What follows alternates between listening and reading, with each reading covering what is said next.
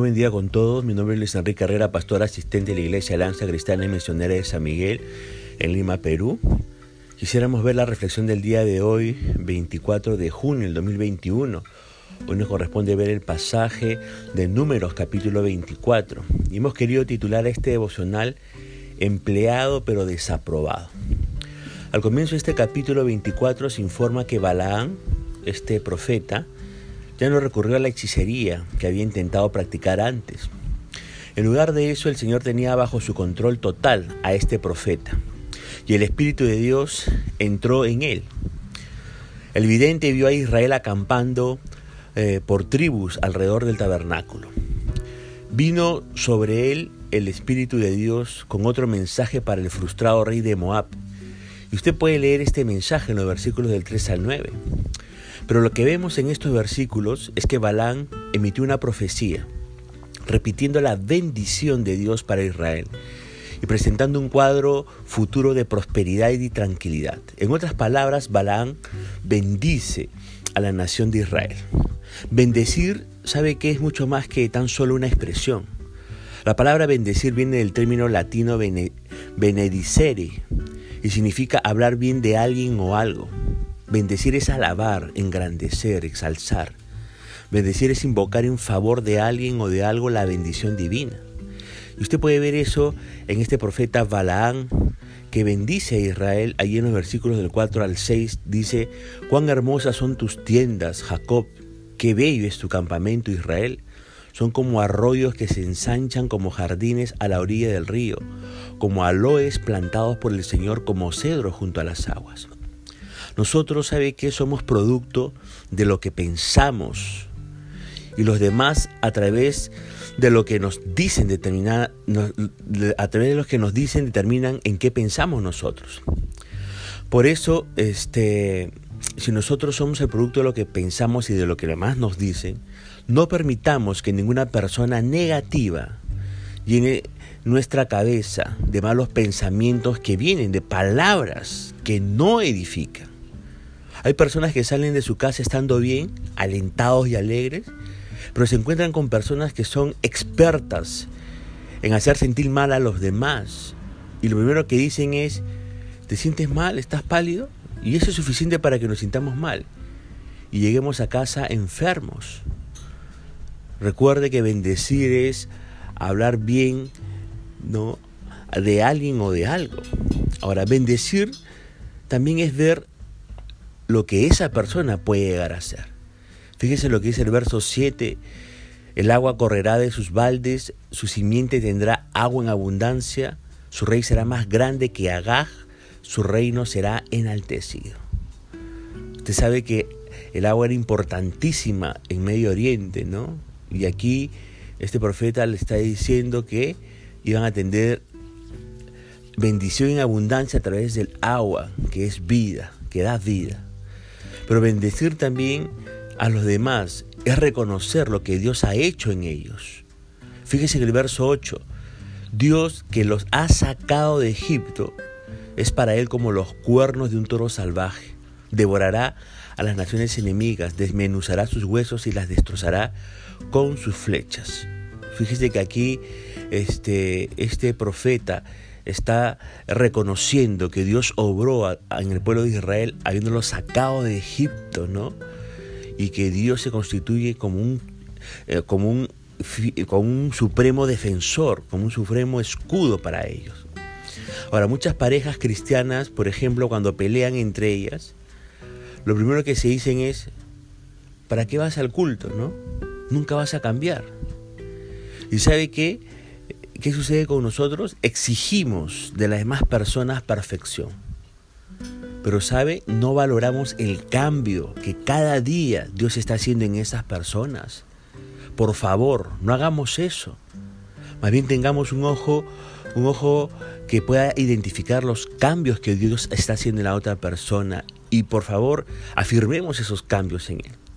Por eso yo le pregunto en esta hora: ¿está usted en dependencia del Espíritu Santo, bendiciendo a las personas a su alrededor? Le pregunto, ¿cómo puede usar una palabra de aliento para edificar a las personas? ¿Qué puede decirles para hacer eh, una diferencia en la vida de las personas que pueden estar rodeándole en este momento, comenzando por los de su casa, con su cónyuge, con sus hijos, con sus vecinos. Bueno, continuando con la narración, todo esto que hizo Balaam de bendecir a Israel, este, no lo soportó Balac. Por eso le dijo este, Balac, este ritmo habita a Balaam, hasta aquí te soporto. Y Balac retiró la recompensa que le había ofrecido y le dijo a Balaam que se fuera. Por supuesto, Balaam se escudó detrás del hecho de que tenía que hacer lo que el Señor le ordenara, como lo había dicho previamente. Sin embargo, el Señor todavía no había terminado con Balaam. Este, bajo la influencia del Señor, iba a pronunciar otros mensajes, algunos de los cuales iban a ser de más malas noticias para Balac, pero buenas noticias para el pueblo de Dios. En este mensaje no solicitado por el rey de Moab en los versículos del quince al veinticinco, las profecías de Balaam alcanzan su clímax. Balaam se describe a sí mismo como alguien que bajo la influencia de Dios puede ver con claridad. Y el Señor lo instruyó completamente mientras Balaam estaba en éxtasis. El verso diecisiete eh, se señala allí la venida del Mesías a quien Balaam ve, no ahora, no de cerca. El Mesías que se levantará de Israel será como una estrella y tendrá un cetro. La siguiente parte de la profecía parece combinar la época de David, que fue un gran rey terrenal. Lo combina con la época del Mesías. Pero también se dice en esa profecía que Moab será destruido, Edom será conquistado. Este soberano vendrá de Israel y conquistará física y espiritualmente. Ahora, las palabras claves para Balac, el rey de Moab, fueron la solemne advertencia que hizo Dios de que Moab iba a ser destruida. La visita a Moab por parte de este profeta concluyó con más mensajes no solicitados. ¿Cuáles son esos mensajes? Amalek, que había sido la primera nación que atacó a Israel en la península del Sinaí, iba a ser la primera en ser destruida por completo.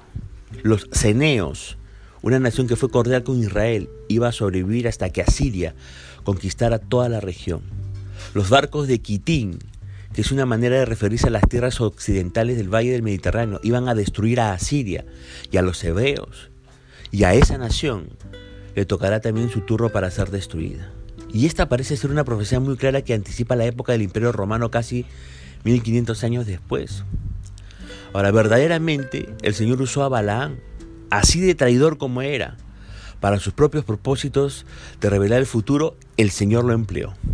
Ahora uno puede preguntarse cómo el Señor puede emplear a una persona que tenía un corazón desaprobado por él.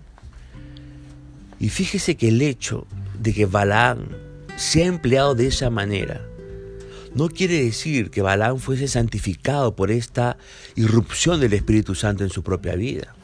¿Por qué afirmo esto? Porque precisamente, ¿sabe qué? Hay muchos que tienen abiertos los ojos, pero tienen cerrado el corazón. En otras palabras, están iluminados, pero no están santificados por el Señor.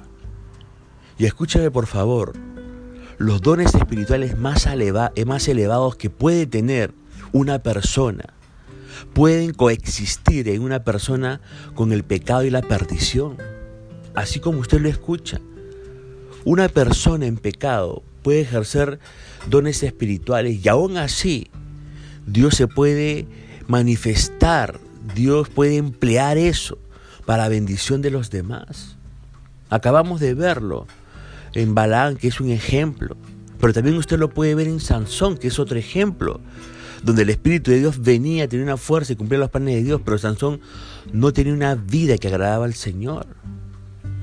Y sabe que esto que le estoy diciendo, el Señor también, Jesús, se refirió a ello y lo dejó bien claro. Él dijo que el echar demonios en su nombre y hacer milagros no es señal de salvación ni de vivir una vida que agrada al Padre Celestial. Mateo siete, veintiuno al veintitrés dice: no todo el que me llama Señor, Señor entrará en el reino del cielo, solo entrarán aquellos que verdaderamente hacen la voluntad de mi Padre que está en el cielo. El día del juicio muchos me dirán: Señor, Señor, profetizamos en tu nombre, expulsamos demonios en tu nombre e hicimos muchos milagros en tu nombre. Pero yo les responderé: nunca los conocí, aléjense de mí ustedes que violan las leyes de Dios. No hay otro test más que la obediencia.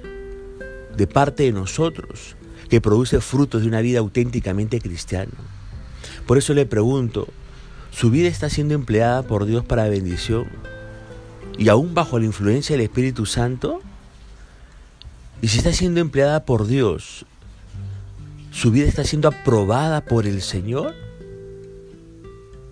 Recuerde que más importante que ser usado por Dios es ser aprobado por Él.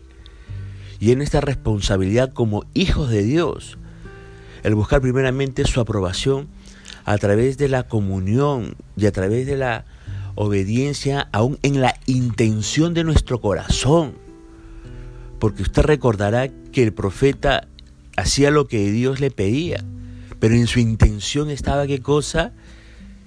Tener el dinero, poder de todas maneras haber maldecido a Israel para obtener ese beneficio. Así que recuerde, aún nosotros tenemos que ser aprobados en las intenciones de nuestros corazones. Y así, si nuestras intenciones son aprobadas por el Señor y actuamos según eso, vamos a ser aprobados por el Señor. Punto final para la reflexión del día de hoy. Que la gracia y la misericordia del Señor acompañen su vida. Conmigo será Dios mediante hasta el día de mañana. Que el Señor le bendiga.